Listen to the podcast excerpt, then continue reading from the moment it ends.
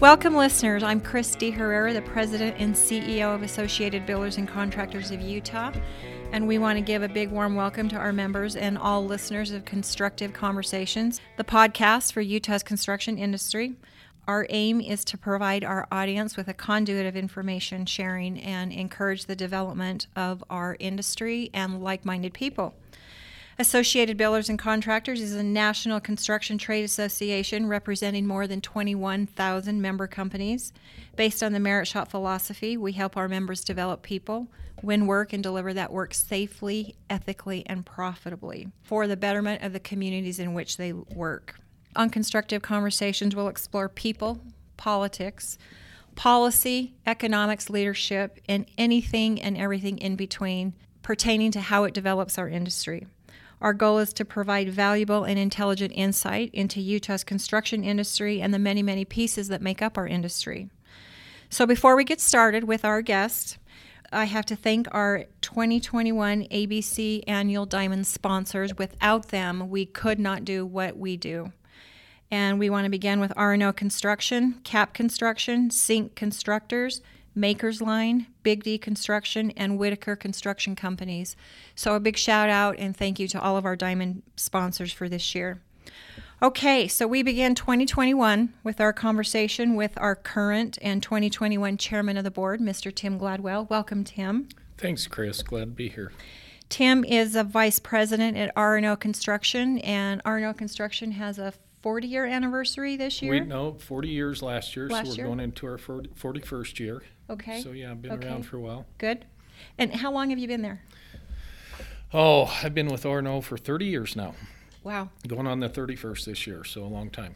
Good. So as, as we get on into our into our conversation, we want to hear about your career path with within the industry and R&O construction. So a little bit of background for our listeners um, on Mr. Gladwell. He currently is serving his second term on the ABC Board of Directors, and he is finishing up his second term as chairman of the board. Um, he was gracious enough to accept the appointment to move on to the executive committee.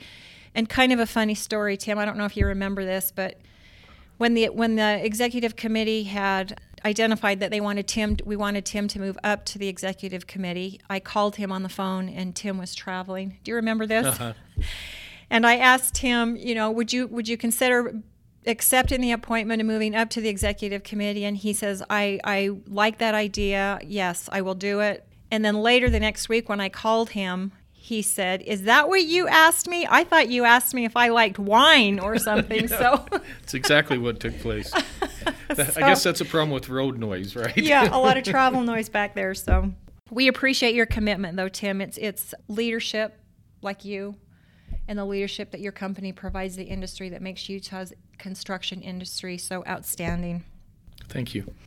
Tim also serves on the ABC National Board of Directors, um, representing the Utah construction industry as well as the regional construction industry.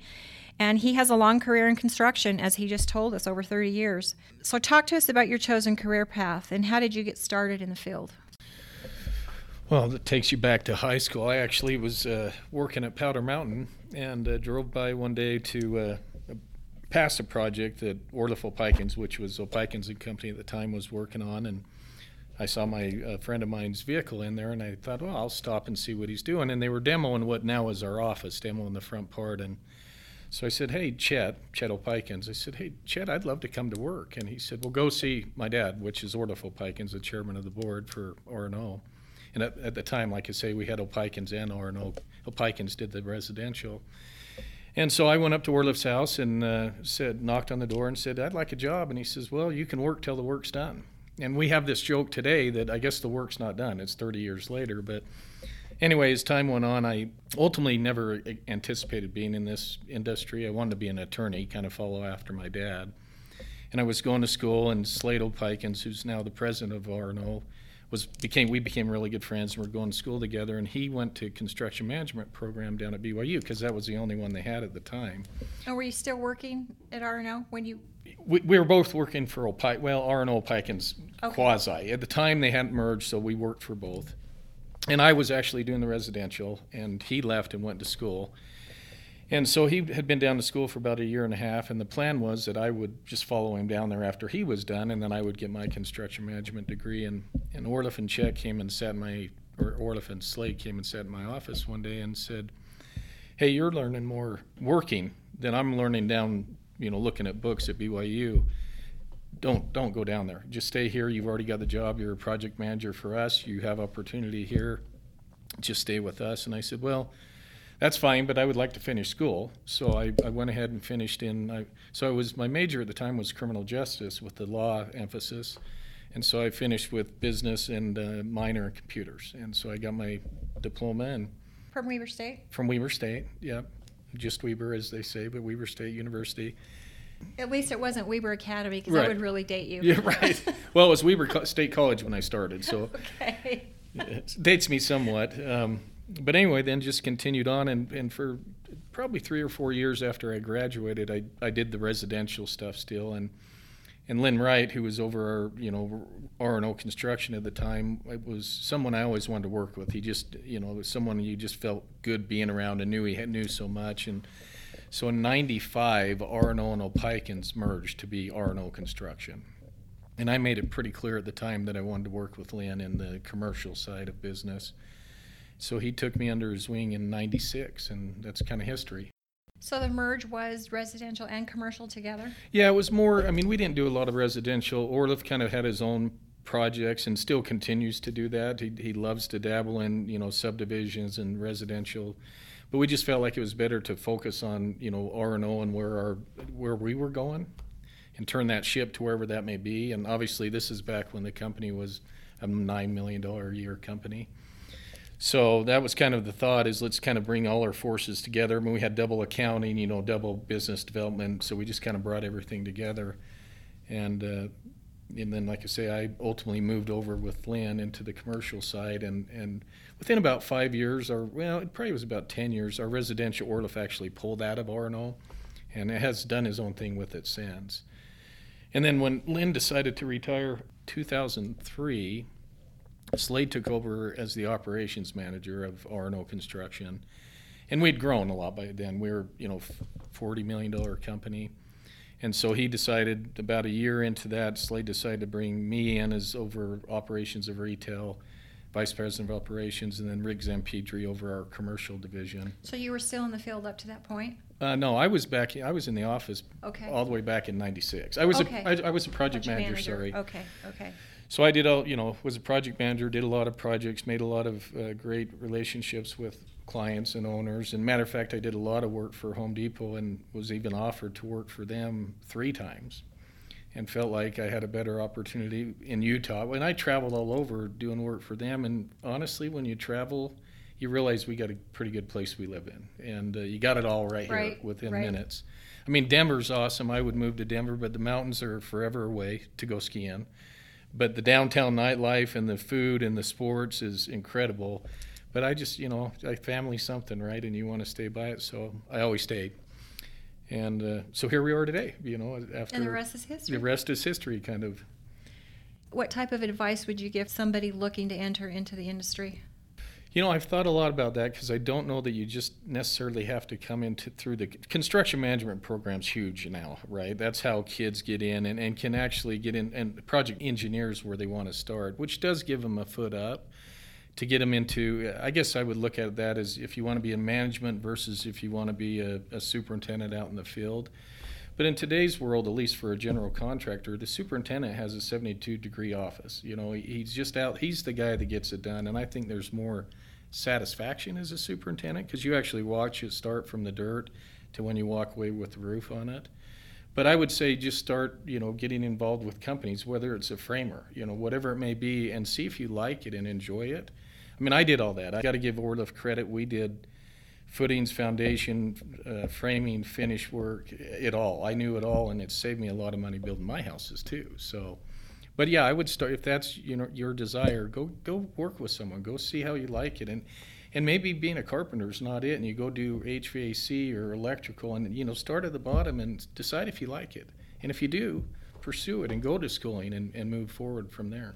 Yeah, the nice thing about the industry is there there's several different career paths that can be taken, either in the in the skilled trades or up into management and yeah. Yeah, and well, and we need the skilled trades, as you know. And, and my son, who my youngest son, is in HVAC, and and he started, you know, just as a laborer, packing stuff out of the trailer, and now he's actually doing piece rate on his own, and and makes really good money and enjoys it. I mean, you know, we all have our days in everything we do. If it's really cold, he doesn't like it, but if if it's a really difficult day in the office, Good make a him. decision. It's hard too. him. Yeah. So Yeah. it's been great for him. Um, I guess all my kids have followed. Preston's gone through construction management, my second oldest, but he opened, he started his own business, and that's, he wants to hopefully eventually do, you know, just small commercial, and and that's where Ordif want to be. I mean, you, you grow as you, you create relationships and do good things, right? So, And one of them has gone through our young professionals program. yeah, Preston did. yeah. Okay. And he really enjoyed that, and that's a great program that we have. Good, good. Um, has construction changed much in 20 years? 30 years. You know, funny, you were, you, I was thinking that when I was reading some of this stuff last night. It, I actually wish I would have stayed in the field longer because back then it was true craftsmen. You know, you had the true carpenters and the true elect. I'm not saying electricians and that aren't good today, but that was their, you know, trade. That's what they did, and they they did it well. And to talk to some of those people about you know what they did and why they did it, and in carving wood and doors and moldings, and it, it was impressive. It's an And art. it- It It's was an an art. art. It was an art, and we've lost some of that. And just by technology, we've lost some of that. It's not just because we're not as good anymore. It's just you know technology and advancements have made we can make anything out of wood in a factory where before we had to you know make it on the job site. Same with electrical. It's all together. All we're doing is pulling wire to it now. So yeah, the I wish I would have stayed there longer and just learned a little more of what that is. I, well, I actually tell this story many times to the young kids. I, the first Home Depot I was doing, I was driving up the road. I was actually driving from Denver, Colorado to Cheyenne, and that's where we had the Home Depot. The Home Depot rep called me, and that's when you had the old flip phones. You know, your hold note's about that big, and you're trying to hold it to your face. And he says, "Oh, how are things? You know, what's the schedule?" And uh, he says, "When are you going to start dry fall?" What? When are you going to start dry fall? I don't. What, what are you talking about? He says, "When are you going to paint the ceiling?" And that's dry fall.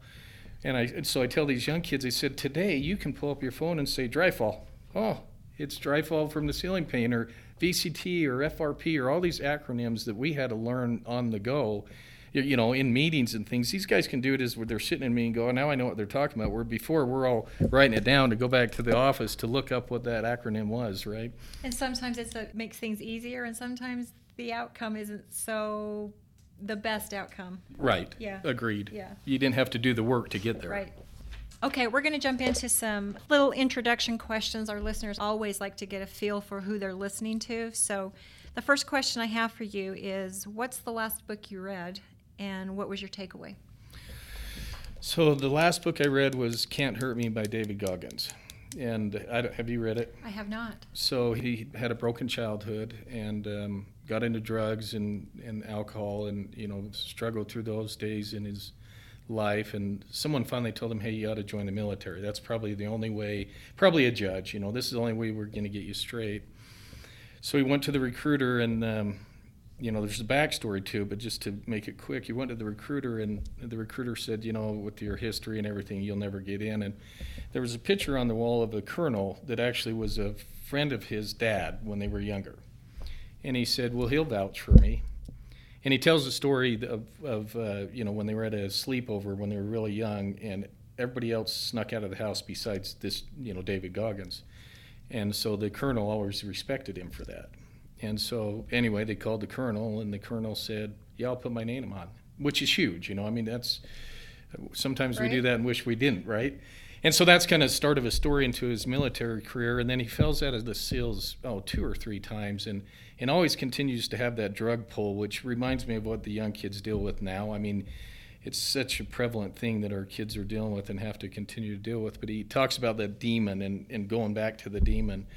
But ultimately, power of the mind, he starts running ultra marathons. And uh, an interesting thing with this book, he never really wins anything, but it's talking about the power of your mind. And if you put yourself, your mind to something and you really let it focus and go there and continue to push it that way, you're going to succeed. And it's just an incredible, you know, self help books I think are great for all of us, but that one's really, really been a, a, good one for me to imagine what you start at nothing and you get to this in your life. So. Yeah, less than nothing if you're fighting demons. Right. Yeah.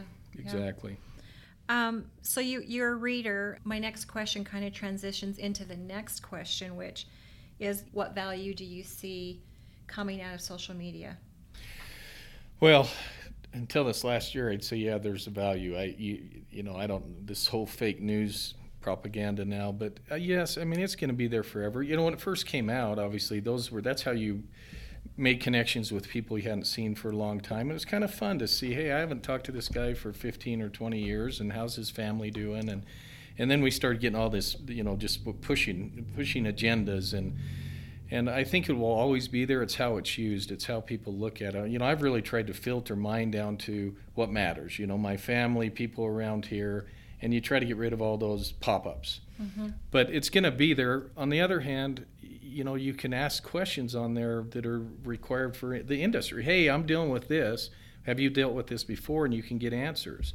I mean, bigger than anything in social media is YouTube. You know, if you want to fix something on your car, you can Which pull I it, use, yeah. Yeah, you can yeah. pull it up and say, look, I, I need to replace this belt on my Polaris. I've never done it before. In 20 minutes, you've got it fixed. Yeah. So there, it's there is a value to technology in general. It'll be interesting what those, you know, the Facebooks and Twitters and Instagrams become in the future and how they're used, other than, uh, you know, just making contact with people. Yeah, I, I agree with you in the sense that it, it is good for some usage, but what I see especially in the younger generation, is that the art of communication is disappearing because you can say anything to anybody behind a phone screen. Yeah. Um, some of them don't even know how to how to look you in the eye when you're talking to them. Um, so that's that's what I worry about with all that social media and Twitter and LinkedIn is that the the art of communication and the one-on-one interaction is going away. Well, you, yeah, you, you go anywhere you go, kids have their, you know, you, they don't look up. They're like this, and I, you know, I have a policy at dinner that they stack them on the table. It happens about half the time. I'm going to be honest, but at least there's a thought of, you're right, Dad. I should set that down, because not only is it social media, text, text is huge. Text is That's no way. one talks on the phone anymore. I mean, even in our field, you know, Neil Broadbent, who is an older gentleman, I don't mean to drop names if people don't know him, but Neil's one of our older PMs and we have a younger soup that's working with him. He's like, Tim, he doesn't call me. He texts me, and that's the only way we communicate. And, and, it's still communication, right? But it's not the way. It's so much easier to pick up the phone and get the message of what really is going on. Don't just tell me we got a problem. You know? It's communication, but it's also a challenging form of communication because what you might text to somebody, they can read between the lines, and they may get a different connotation of what you intended. You know, they read between the lines or you use the wrong words and you know right. just the usage of one word can change the whole context of the message so. yeah well and you know talking about the professional side we've had some lawsuits where they've gone back to people that are involved and look they wanted to get all their twitter all their instagram anything they've ever posted which they can go get if they put it to the cloud and then those messages whether professional or not are on there and you know what attorneys do? They take three words out of a, a, message and they spin it the way they want to spin it. So professionally, you better be very careful how you use yeah. that. And I've told my son that. You know, he's that age group, and I'm like, anything you post is there with you forever. So. Well, the caveat to that is just don't back it up on your your uh, the cloud because if you don't have it, if you've deleted it and it's not on the cloud, they can't get the information. So at least subpoena the information. So just something to know. Louis over there laughing because I don't I don't even understand the cloud. so all my stuff is probably somewhere on the cloud. Yeah. yeah. Oh, mine's not. By the way, mine goes all to my computer. Everything connects back. I if I didn't back it up to my computer and I lost my phone, I would lose everything. Yeah. Because I, I, don't want it on the cloud. Yeah. So I do have some pictures on the cloud because I just have so many, but I'm not worried about pictures. Well, that's good. That says a lot about your character. right. so, what magazines do you subscribe to, and why? Well, obviously, I, all the industry publications to just to keep up on what's going on around along here and nationally. The ENR, mm-hmm. yeah, ENR. Engineering uh, News Record. Right. Um, you know, material pricing increases. Uh, what materials aren't being produced or shortages of It, it's and it's nice because, for example, the Utah Construction and Design magazine just came out with a great article about Woodbury Corporation, and we do a lot of work for them, and it's it's good to see them get that you know notoriety in this in the community of what you've done for us over the years because they've been around for a long time. Right. But um, you know, I just think you have to keep up in your industry or you're going to fall behind. And then for fun, I, I take the skiing and boating magazine because I Okay. love to ski, and then you boat on the ski, the water, that, you know, the snow that melts, you boat on. So, Yeah. Yeah. and that's just kind of to, to take a break when you get home and hey, th- I buy some new skis or look what's going on on this Sure. mountain. Um, and you're also a pheasant hunter, right? Uh-huh. Because your pheasant hunt always interferes with our national board meeting. Right, exactly. I think they plan it. We got to start talking to them about that now. yeah, what are you thinking, people? So, are you an avid hunter, or you is that pheasant just your your? Yeah, just pheasant. Um, I've never been a big game hunter. I just never been something that I wanted to do. And uh, used to I'd go duck hunting a little bit, and then um, you know about eight years ago I really got into pheasant hunting and have been doing that since. What's a crazy but truthful thing about you? So I won't say it's crazy, but I, I most people wouldn't know that I have a pretty sensitive side, and I I can uh, get uh, water in my eyes pretty easy, especially when it comes to well sad movies, love movies, and my kids. And I, I try not to, but my kids will even laugh. My one son's getting married this fall, and he says, "Dad, are you speaking?" I said, "Of course I'm going to speak the dinner." I mean, I'm paying for it. And he says, Yeah, but you'll cry. And I said, I won't cry. And, you know, we're at dinner and the whole family laughs. I'm like, Oh, yeah, you're right. I will. But I, you know, I don't know why. It's over. I guess God decided, well, you were kind of a butthead when you were younger. So let's. So people do change. yeah. So I don't do anything really crazy anymore, luckily. That is a crazy thing about you, though. Yeah, I didn't know that. What are you curious about right now? I mean, obviously, what's going on in the politics is, you know, and what the how that'll affect us all. And I, honestly, I'm more curious about how our kids and the future kids will be able to afford housing. And, and I mean, the cost of housing has gone out of sight, and you know, we're trying to do some things to eliminate that as far as multifamily and basement, you know, mother-in-law ba- uh, apartments and things like that. Get but- some zoning change. zoning changes, and I think they have to continue that. But I really worry about how people will find housing. It's Um, and then on top of all that, we're seeing some behavioral trends with COVID about people looking to. We have a, we have some urban flight patterns taking place. People want to get out more into the suburbs and buy a house where they have more room around them. Um, so we're going to see. I think we're going to see some fallback. Although you know residential is booming, but that only creates more of a, a single family resident shortage and well, and I mean that's you look at what they're paying downtown for you know apartments that we're building are you know fourteen, sixteen hundred bucks a month, and you know there was a time you'd go back a few years when we were building some IKEAs and. And also at the same time, we were doing crate and barrels. So obviously, you're dealing with the throwaway. You know, build it and throw it away tomorrow, and then you know, someone that wants to buy a couch and they're going to own it and, and hand it off to their grandkids. So I was talking to the crate and barrel guy about it, and he said, "We build art, you know, and that's what we, it's something that you or I will buy because we, you know, we love that, and we're going to pass that couch along. Where these kids just want throwaway because in six months they may say, you know, I don't like living in downtown Salt Lake. I'm going to go to Provo." So I'm going to leave this stuff or break down the shoe racks and just throw it away, and I can buy it again as I drive by IKEA. So you know, you kind of got that new millennial group of people that they don't want to mow a lawn. They don't want to have all that. They they just want a mortgage. yeah, Yeah. just give me. I'll rent, and when I, I decide I want to leave, I leave. Yep. So yeah, We'll probably see more of that now with with technology, you know, taking control of everything, and it's just that lifestyle. It's transit. They can work from home. They can, you know, their headquarters might be in San Francisco, but their home is in Utah, and they're working from their home, and that's also that transit type right. mentality. So, Right. okay, let's move into some discussion topics. Um, so, as the chairman of the board of ABC for 2021, speak to us a little bit about your crusade or about what you want to get done um, as chairman of ABC in 2021, and why why is this topic so important to you? You know, I, st- I think still kind of continuing on with what Rick Higgins had, I, I think we need to provide value to the members. We've done a such, such a good job with the, the staff of ABC with this new training program, which is a huge value. And I, you know, getting that out there to the whole association and letting them know, I'm sure we've done. And but if they realize what it's doing, like the young professionals, I don't think they realize what we're actually providing in some ways, and and getting that out there in a better format would be good. Um, but the value to the members, you know, we're only as good as our members, and I think we need to continue to have COVID aside activities and events that bring us together, you know, social events and things that we can show the value because we have it now, especially with the, the like I say, with the trainings we never had before. We basically had a golf tournament. You know, we, you know how what it was. It was a few events, and now we have something to give that's tangible to say your employees can learn from this.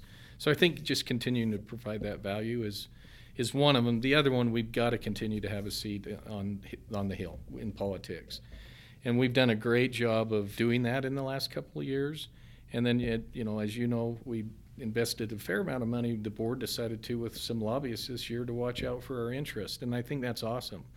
And we need to continue that because if we don't, you know, we're not going to have a seat, we're not going to have a voice, and our members won't get value. Well, and that's ABC doing what ABC is supposed to be doing. That was the founding tenet of, of ABC back in the 1950s when they were formed. So we hope to take, you know, a, a bigger seat at the table and, and support the industry. So thanks for that. Speaking of getting people engaged in ABC, you know, ABC National takes surveys every other year and we take a look at that data. What we've learned is that, you know, ABC members members that have more than four friends stay three years. When they have more than 10, year, 10 friends, they stay 15 years. Anything higher than 10 friends are lifetime committed members. So, our challenge has been during COVID is to get people together and to network and to engage and Speaking of COVID, I know that's the big elephant in the room, and I know especially Tim, as chairman of the board, is interested in moving forward and away from COVID and not focusing on COVID. True. But it's the elephant in the room. So I'm going to ask the one question and then we'll move off. I'm going to share some stats with you and the listeners um, on construction spending. Now, this is a nationwide picture. And then I'd like to get your thoughts on the construction industry in Utah or, or regional, because I know you guys are regional builders. Non residential construction spending fell 0.6% in November of 2020. 10 of the 16 residential subcategories saw a decrease in spending on a monthly basis. Hospitality being the biggest subcategory, they really took a hit. Um, the data is showing that there's a decline there of 27% of hospitality projects than there was a year ago. So a 27% decline in a year in hospitality. And of course, if you look at the dynamics of that subsector, it's all tied to COVID. There's the loss of business travel. So the you know there's less hotels that need to be built for business travels, less convention centers, less people are traveling. Private non-residential spending fell 0.8%, while public non-residential spending fell 0.2% in the month of November. Non-residential spending is down 9.5 percent since November of 2019. So as we move out of the year of COVID and into 2021, beyond COVID, what are your thoughts on the year of COVID and how it affected the construction industry and how do you see us moving forward? Well, uh, you know, as you know, when it, we first went into the shutdown, I don't think any of us knew what was going to happen. And we, we really were lucky in Utah and probably in the West compared to back east, where they completely shut down all construction, Right. all everything. And, Right. and luckily through ABC National and you and ABC Utah and others, you know, we were able to get deemed essential and we never shut down. And I remember driving the first couple months there from I was we were doing a couple of projects down here by the airport and it was it was eerie, you know, how empty it was. And you just don't know what to think, right? We were all processing in, in our own lives and then in business how this is going to work. And I think we all, I mean, you look back to March and, and we've got a, a president saying by Easter we're going to be open. And I think we all somewhat believe that may happen. And here we sit in, you know, January of 2021, and at least we have a vaccine. It's going to take a while to get put out there, but I don't even know how to describe what we went through. I mean, and, and I think we're still all processing that, and probably will take some time to do that. But the good thing is, we, industry especially, let me start there. I was amazed how the bigger general contractors came together and shared what they were doing and how we were keeping employees safe and how we could continue to work and not shut down and make sure we don't get it on our job sites. I mean, you know, obviously we had the airport going on at the time, and but the Oklands, the Big D's, the R&O's, the you know the whoever else it may be, we're sharing information, collaborating, which usually doesn't happen because somewhat you're you know you're in competition all the time, and that was awesome to see that we it would was stop a, and it do was that. a thing of beauty. Yeah, The, the industry responded so quickly yeah, and I think we probably responded better than anybody. within weeks. Yes, and what ABC National, I mean, the, the Zoom meetings, go-to meetings, and bring in updates was incredible because it, you know, you can uh, easily go into a deep funk, right? Of this is just over, we're done, we- we're never going to get out of this, which I had at a point, and I think we all did, and you finally realize you just got to have a good attitude and look forward that things will get better. Because they surely can't get worse, right? Unless we have another war or something. But you know, I mean, as far as Or, COVID, or another election cycle. or another. yeah, that's been a fun one this year too. But um, I think as we move out of 20 and get into 21, you know, people are looking for that what that end game is. I I do notice. I think a lot of people wanted. I've been to job sites in the last couple of weeks where it was almost like okay, when the midnight hits and we're in 21, that's all behind us, and it's not. So there's kind of a hangover of COVID and uh, you know people are just kind of there's just not a lot of things to be excited about. And that's what we need to do is get back excited that hey we can travel this will get better. We're gonna you know life's gonna go on and and we're gonna be fine as an industry which i think we will for for some time. I mean you talked on uh, hospitality.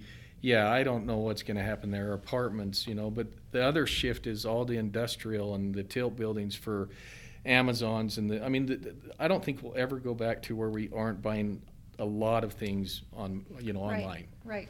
and and which the service is great what it affects is the brick and mortar and, and especially the mom and pop which you know bothers all of us but it's just a shift in in where the the nation's going i mean it was going that way anyway this just forced it a little faster to there but i do think 2021 is regarding covid is going to be much better it, And I think we're fortunate here in the state of Utah because uh, former Governor Herbert now, um, his economic task force, when this virus hit, put together a Utah Leads plan. And in it, they developed a 100 day response and a 250 day response. And we're now at the recovery phase. We have now moved out of the stabilization phase and we're in the recovery. And they have a plan for the economic recovery of Utah, and construction is included in that because, of course, you know, we're such a driver and pillar of the economic growth and sustainability. So, like you said before, we're fortunate here in the way it rolled out in Utah, even though it was devastating and it was a pandemic and it was, you know, something like we have never seen before. But I do have counterparts back on the East Coast and, and you know, mid America and up in Portland, and their construction is completely shut down, Mhm. completely shut down. So we are fortunate in Utah, and We are, and, and you know, even you go back to the last 2007, 2008, we kind of lived in a bubble back then. Because I do think our, we're very conservative. We plan for the rainy day. Um, we have, you know, we have good leaders in place that look and say, where, how do we adjust if things change? And, and that's what you have to do as a company too. But, uh, you know, we have that office in Vegas you mentioned. Um, I was down there just two days, or the last two days, and it's still really depressing down there. Yeah, they're building, but the economy down there is fed by hospitality, 60% of it. So when you're, you know, going to bed at night and you look out on the strip and there isn't cars and there isn't restaurants open, uh, at some point it's going to really affect, it's got to affect everything, right? catch up, right? And what are they building down there? Multifamily. Multifamily is huge. It's just growth because people are coming from California. You know, they want out. They want to get away from all of that. And, uh, you know, I feel good that 2021 will be okay. I, we just, I, obviously, the, the caveat to that is, is Washington Right. and what happens in Washington. And I think in Utah we'll be okay uh, through 21. 22 may be a different story. Yeah, and it all drives down to policy per state. You know, um, the fiscal policies that Utah practices. You know, we have a triple A bond rating, so that's part of the recovery plan. Is that the state, if we choose to move down that path, can bond. Right. So um, we have been fortunate in the state of Utah. Well, and unfortunately, a lot of states look to the federal government to, to bail them out or to direct them, and, and that's not what it was ever intended to be. That's what they are as the federal government. That we should be managed by our governor. And the state, each state should be that way. But you have states that have got in debt that need the help of the federal government. And bigger government is never good, as we all know. And I think that's about what we're ready to see, unfortunately. I read an interesting article last week in a publication called the Epoch Times, and the whole the whole article was about self-sufficiency that, that that was the american way and the american tradition and, and what happened and, and you know why your state's not taking on the personal responsibility of their own state policy and their own state fiscal performance and we've come a long way in a short amount of time yeah, yeah. Um, okay so as it pertains to our industry define professionalism uh, my definition honestly is do what you say you're going to do follow through with your commitments and if you allow people give them opportunities and allow them to follow whatever process they want, but follow up and ensure it's done. Because we're not right all the time. You know, what I would do is not right for maybe what John would do. And you got to give them those opportunities to grow, but to follow up with them. But the word, your word is, you know, in my opinion, is impeccable. And if if you follow through with your commitments, you'll always be a leader in someone's eyes. Good definition. Um, as it pertains to our industry, define ethics. Is that the same thing as professionalism? Would you define that as the same in that same arena? It is, but I think you go to that, it's uh, honesty and integrity and character. That's ethics. And if you put those three together and you read the definition and you follow them, then you're ethical. And, and, and most people in Utah are, but it's, it's difficult when you deal. I go back in time when I, you, you trusted, I trusted a developer, and it, I got stung severely, and it cost R&O a fair amount of money well, he wasn't ethical. He wasn't honest. He had no integrity. And so that's why I've always put those three together. And, uh, you know, obviously you learn a lot as right, you grow right. through those things. Hopefully. yeah. you get bit, hopefully you're learning something. Um, traditionally, Democratic administrations, it means more regulation on small business, which, you know, obviously is the construction, the majority of the construction industry here in Utah. What do you foresee with the Biden um, administration in terms of overburdensome regulation? How is the Biden administration going to affect the construction industry? I think they'll affect it a lot, especially if they, you know, force the pro-union Davis-Bacon uh, regulations. Um, the, the worst thing you can have, you know, we need OSHA and we need EPA. I think all those things are needed, but give us a guideline and let that each company decide how they fit inside that guideline don't write me the directions because that's where we get in trouble is then you got a you know an OSHA officer saying well we wrote it this way and you stepped outside of it six inches so we're going to fine you let us do our job and and the less regulations the better right I mean we've always believed that but we all care about safety we right. all want everybody to go home right. safe at night we all care about the environment and making sure that it's there for the future but let us give us the guideline and let us work inside that guideline taxation's what I worry about too. Is it won't be uh, business friendly. Um, I think they're going to be looking for the deep pockets and how we can take that money from them. And so I think that's a concern on how that affects one construction costs, profitability, and you know because of that, do we lose jobs? So democratic, I guess, regulations that could very easily be put in place are concerning to me. Both in the private sector and the public sector. Both. Right. Yeah. Right. I mean, I don't know what our tax rate will be in the private sector personally, but I'm sure it'll be if we've given money to everybody. You can't just continue to do that. And I don't you can't just blame the Democrats for that. That's just part of COVID too, but they continue to drive. We take it from you and give it to them, and we can't do that. That's not it's not sustainable. absolutely. For sure. Um, so we have a tremendous amount of projected growth for Utah in the next two decades. I think the number is up to a million people. Now, this is pre COVID. Up to a million people will, will move into the Wasatch Front area by 2040, 2050. How do you see the industry responding to that projected growth, and how do we keep up? We, we know we all have a workforce shortage. Well, I think, yeah, that's probably the biggest concern. I mean, the first part of that, I think you're already seeing developers, and, and if you've driven around, if you can shoehorn an apartment complex in somewhere, they are. You know, I mean, the vac- footprints are so small. Yeah, and the vacant lands that I never thought they'd put anything on, all of a sudden there's an apartment. And multifamily, you know, apartments and multifamily are kind of the key word right now, and I think they'll continue to be because you just don't have the land, you know, that to build the single family homes. I mean, everything's west or down by Provo. We're landlocked by the mountains and a lake. So we've got to do that. I think we've got to look at uh, revitalization of developments that have been sitting. We, we have to do that. And whether that has a retail component or it's just all a mixed use, you know, with some office and retail and, and housing, I think that's the way we were going to have to approach it. And there's a lot of those sitting around as, as you drive around. We're going to have to backfill those. The problem is they're expensive and they come with issues. And that's why developers aren't excited about it. So some tax incentives for those type of properties would be awesome.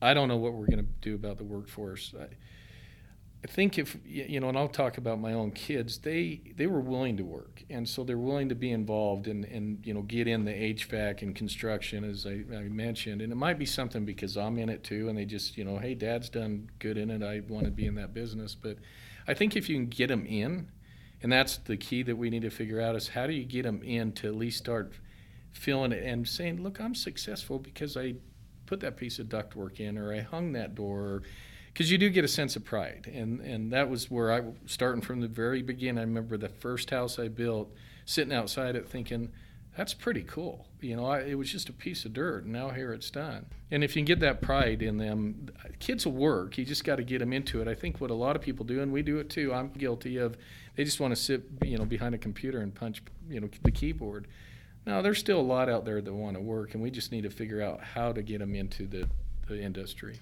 And traditionally, construction has never been marketed or portrayed as sexy like technology and you know other industries. So i think we're changing that perception. Um, it certainly is a great way to, to move into an industry and learn while you earn so to speak with you know apprenticeship programs. And i know many of our companies here in the utah industry are all about developing and training their people, both professionally and um, with a skill set.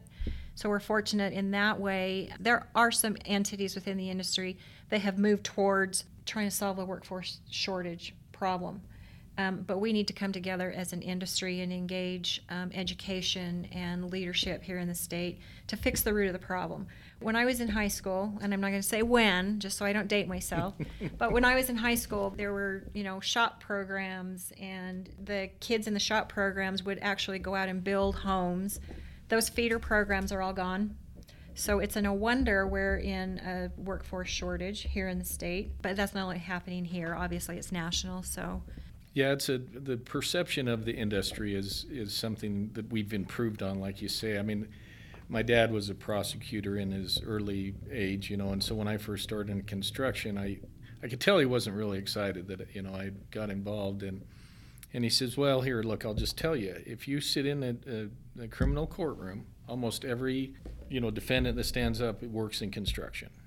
That's what they say they do, and uh, you know and so I thought, well, that's an interesting way to state that, but it probably makes sense because there is a lot of us, and you know, we have a lot of middle class, you know, blue collar people that work for us, but it doesn't mean we're all criminals.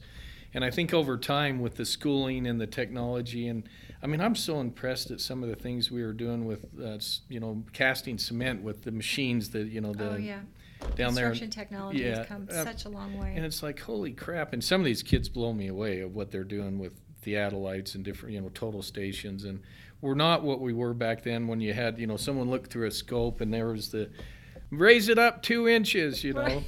But people probably don't look at it that way until they actually get involved. So per- perception of who we are oh, would yeah. be a big thing to sell. Right, right, yeah. Perception is when you parents and high school counselors hear the word construction, they automatically say, uh, you know, somebody with standing in a ditch digging with a shovel. Right, exactly. Whereas, you know, it's so sophisticated nowadays and so global. And yep, exactly. Okay, so next question. What's the one common myth about our industry or your profession that you wanted to debunk? We might we may have just addressed Yeah, that. I think we did. Yeah, perception yeah. of who we are. Yeah. Please finish this sentence. With 2020 in our rearview mirror, we all have the opportunity in 2021 to fill in the blank. I honestly think we we had we just have to have a positive outlook. We have to kind of put what happened behind us. You know, just look forward, like I said before, that things can only get better, and that's the way you need to focus and look at things because that only helps in work and personal life. I mean, I go home at night, you know, backing up in time. My wife was watching news when this all started, right, and she was just, you know, it was like. And I finally said, turn it off. I don't care what you do, just turn it off. And so since, you know, then she's turned it off. But I, we've been watching the Hallmark, Hallmark channel since mid November. well, you told her to turn the news off. I, it, well, and I'm fine with it. But I'm like, how many times can you watch those Christmas shows? but guess what? Her attitude's better. And, and I, I think we just all have to look and say, you know, what is coming to an end. Whether it's June or March or even August for that matter, we do have a vaccine. We do have a, a, way to get this done and put behind us, and let's have a great attitude and move forward. Right. Um, what does the voice of Merit Shop Construction and Free Enterprise mean to you? And I know, Tim, you, we talked about this is your second term on ABC, and is it going to be more difficult? Oh, I think it'll be more difficult with with our Democratic Party and you know in the White House um, and what they try to drive with that. I you know, we're pretty, like we've talked before in Utah, we're pretty isolated and we don't see it, even though there's some push for that, uh, you know, pretty much a free open market is still there. And um, even in Vegas, you know, if you stay off the strip, because we're down there, I only bring them up, it's interesting. We get a lot of bids from union subs and, and non union, obviously, because we don't discriminate from either. We're going to take the best qualified bid. And we work with a lot of union subs and i think a lot of that has to do with now is wages have come up so high on all ends that they're kind of at an equal playing field. You know we don't you don't have that framer that doesn't pay decent and doesn't have insurance. He has it now because that's the only way his guys stay there so i think some of that helped us and will be a benefit in the long run with the wage discrepancy but whatever the you know the push i mean i'll use a great example which and maybe i shouldn't but but for 10 years we tried to get in with the FCM. And it wasn't on the merit of R&O, it wasn't on our ability. It was that we didn't have points from before from previous projects, and it was a point rated system. And so we worked and worked and worked and finally convinced them that look, shortlist it. Let those that have the uh, technical ability, the, the financial ability get shortlisted. Then whoever is the qualified low, you award the job to. Two years later, we were the DFCM Contractor of the Year because they allowed that to happen. And it's all about open competition. Yeah, right? and if we would have never perform, got in before there. Right. And so you know that those are just let good companies have opportunity. I mean, I you know our guys will get upset when we don't get a bid, and I and I'll say to them, so this is a client we've done a lot of work for that uses two or three generals to bid for him, and someone beat you. Well, if I was that client, I would use them too because I've qualified them and I gave you all an opportunity to bid the project. Why they were had a better number, you know, that's can be discussed, but still, eh, that's at least it was an open, free bid to right. go after. Right. Based on your ability to ability perform. to perform. Right. Um, what one question didn't I ask you? Is there something or some thought you'd like to share with our listeners that I didn't ask? Yeah, you did ask one, or there was one on there that you didn't ask. So I'm going to say you said in a, a general contractor roundtable with subcontractors what's the one question you would ask them? And mine was, mine would be is what is your go, no go process? And let me explain that. So obviously over years you learn a lot of things, right, as a company. And, and what happens always is you have your business development guy that's been out working this job forever and, and finally a project comes in and you bid it because hey he finally got it in it was the wrong client, it was the wrong project, it didn't fit in your wheelhouse, and you lose money. So years ago, we established a go no go that basically they bring it in, and as a group, you sit down and say, "Is it a client we've worked with? Is it in our wheelhouse? Is it in, uh, you know, it's the dollar amount correct for what we're chasing right now? And you know, what do they have financing?" And we've thrown out some jobs that our BD has worked hard for that we didn't even go after, and they've been the best jobs we didn't get. So the sub should do the same thing. Even though I want to grow and grow and grow, I shouldn't start and do a $10,000 job and now I'm bidding a $300,000 job. It doesn't fit in my wheelhouse. So stop and give you that time to grow because you're going to get there. But if you do that, you'll be out of business too soon, you know, if you jump too soon. So that would be what I would say to them or Okay. ask them. Okay, good answer. Um, with that, it's a wrap. So I'd like to say thank you to Tim um, for taking the time to share his thoughts and his insights about the industry, about leadership, um, and thank him for his commitment to ABC and R&O's commitment to ABC and the Utah construction industry. So this year, I'm, I'm going to tie a quote to each one of my guests at the end of the podcast. And this is the quote that I see for you Be humble, be hungry, and always be the hardest worker in the room. Do you know who said that? I do, and I can't. So you heard that Oh, quote yeah. before? Dwayne The Rock Johnson. Awesome. Yes. So That's a great one. um, my perception of you is that that's the quote I chose for you. So Thank you. Um, as we wrap up our podcast today, we want to do another shout out to our diamond sponsors R&O Construction, Cap Construction, Sink Constructors, Makers Line, Big D Construction, and Whitaker Construction. So thank you all. Out to our ABC members, or actually any member of the industry, if you require any assistance on any COVID 19 best practices, please visit our ABC Utah website and look for our COVID 19 repository. It's full of all kinds of resources and information for you to use. It has been a delight talking to Tim today, and our next podcast guest for February is the Utah's newly elected Republican House member, Burgess Owen. So we'll be talking to Burgess Owen, and it will be an interesting conversation to say the least because we want to. He's going to have, I'm sure, some stories to share about his political experience, his short political experience back in Washington, D.C., because he's just getting started. So tune in for that conversation, and we want to thank our listeners. Um, let us know what you want to talk about. You can find us on Constructive Conversations at anchor.fm forward slash ABC Utah on your PC or your podcast apps on Apple, Google, and Spotify. So until next time, this is Chris D. Herrera with Constructive Conversations. Stay safe out there.